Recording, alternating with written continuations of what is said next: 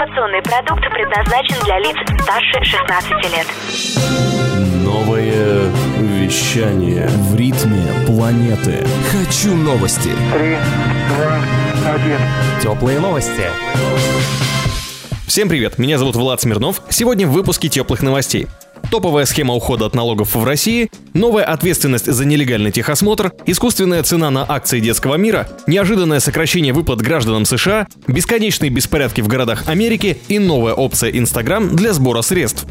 Следственный комитет назвал самую популярную в России схему ухода от уплаты налогов. По словам генерал-полковника Елены Леоненко, чаще всего в российских компаниях создается искусственный документооборот для формального завышения расходов, вследствие чего уменьшается сумма налога на прибыль. Также в ходу у нечистых на руку предпринимателей незаконное возмещение НДС из бюджетных средств. В это же время стало известно, что Следственный комитет совместно с Генпрокуратурой, ФНС и МВД разрабатывает проект специальной статьи Уголовного кодекса о налоговом мошенничестве, так как есть сложности в классификации подобных правонарушений. Им приписывают то статью 119 УК «Сокрытие», то статью 159 УК «Мошенничество», а разница между сроками заключения по ним аж 4 года.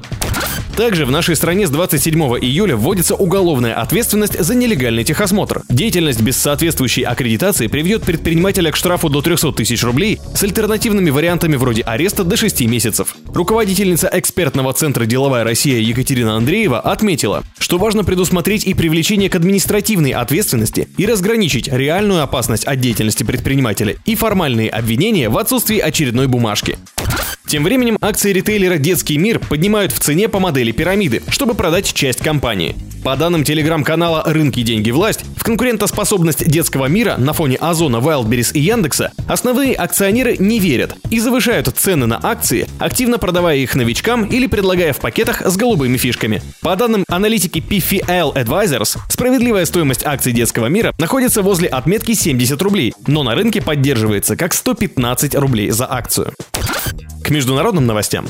Администрация Белого дома предложила уменьшить выплаты по безработице гражданам во время пандемии коронавируса. Как сообщает Лента.ру, со слов руководителя аппарата сотрудников Белого дома Марка Медоуза, жители США и так получали прибавку 600 долларов ежемесячно, что больше, чем заработная плата многих из них. В связи с этим администрация предложила на время коронавирусных ограничений выплачивать американцам прибавку в размере всего 70% от ранее получаемой заработной платы, что должно стимулировать их вернуться к работе и восстановить экономику. Напомним, к апрелю доход граждан США на фоне принятых мер вырос на 10%, а уровень бедности сократился на одну пятую, несмотря на рост безработицы.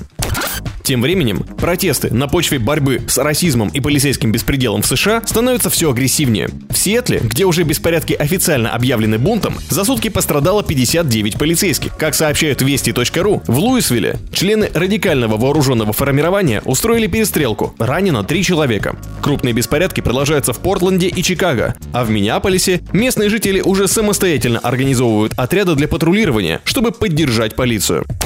В социальной сети Instagram теперь есть возможность собирать пожертвования на личные нужды пользователей, но только в некоторых странах, опубликованных в официальном списке. Для активации функции необходимо достичь 18-летнего возраста, точно сформулировать цель пожертвования для проверки на нарушение правил соцсети, привязать банковскую карту к аккаунту и дружить с платежным сервисом Stripe. Кстати, на территории России сервис Stripe не работает, хоть и поддерживает рубли. Впрочем, в списке стран, где сбор донатов через Instagram возможен, России тоже нет. Для нас не активирована даже предыдущая опция по сбору донатов для благотворительных организаций. Спасибо, Facebook. Спасибо, Facebook. Однако не стоит грустить, ведь в Рунете есть много отечественных краудфандинговых разработок, вроде Planeta.ru, Boomstarter, Сделай и других. Это были теплые новости. Меня зовут Влад Смирнов. Всем пока.